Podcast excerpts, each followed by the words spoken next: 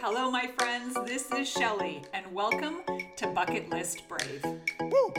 This podcast and community is created to educate, inspire, and empower you to live your best life.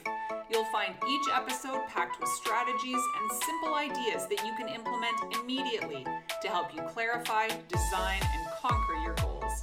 So join me as we learn together, turn our dreams into reality, and live our bucket list brave life. Thanks for joining. Now let's get started.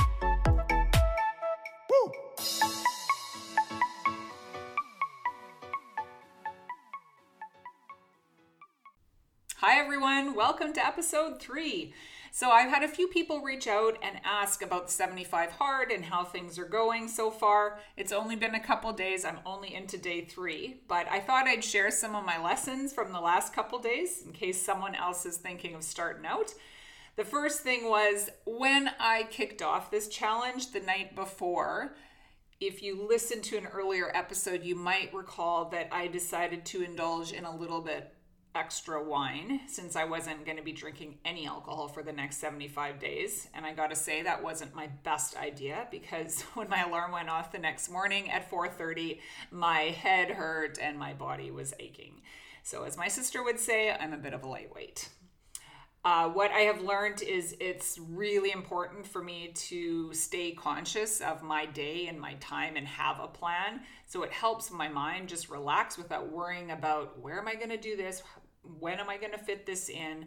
So, in particular, I'm referring to the 45 minute workouts that I need to manage throughout the day it rained most of the day on the first day we kicked it off. And so I did a yoga session, and then my son and I went for a, a, long walk to the beach and back. He thought it was great getting soaked, and it's fun to have him as part of the process. So, one thing I realized is I don't drink near as much water as I thought I did. I really thought the water wouldn't be an issue for me, but turns out I don't drink as much as I as I need to. And one of the learnings I've had from that is I've had some evenings where I had to pound a whole bunch of water because I didn't drink enough during the day and then would wake up multiple times in the night having to go to the bathroom. So, not the way to go. Better to drink more earlier in the day, that's for sure.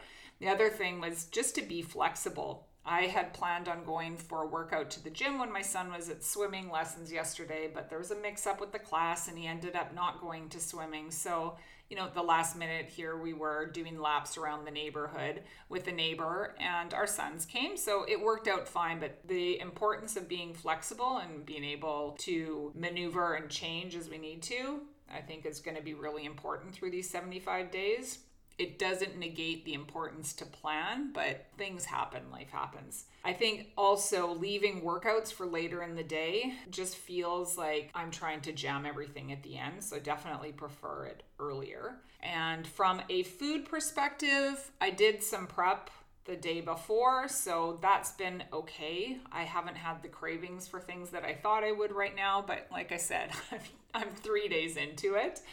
Um, I will say that being conscious when I'm preparing food has been really important. My son wanted pasta one day, and that's not part of my food plan.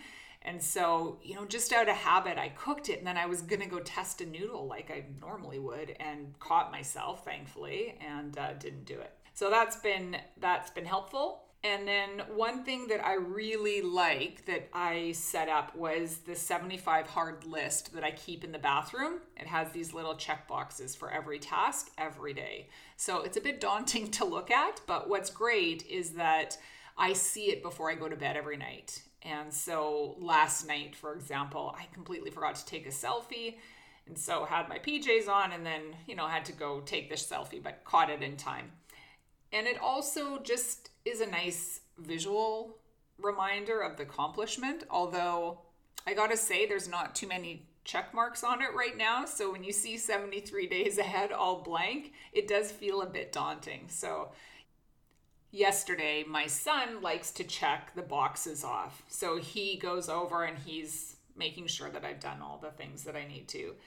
And he says, All right, you know, he checks off the box. Like, two down, 73 more to go. So, not the most motivating, um, but, but I'm excited and I'm excited for what lies ahead. So, that's it. I wanted to share a few of my lessons over the last couple days. It's still very new, but so far, so good. Well, there you have it. I hope you enjoyed this episode. If you did, please share with a friend or someone you think would benefit from this podcast. Also, I'd really appreciate it if you could go to Apple Podcasts and leave a review. Leave your comments, let me know how I can make this better. I'm constantly looking to grow and help more people, so your input is so valuable. Thank you. Now let's get out there and be bucket list brave.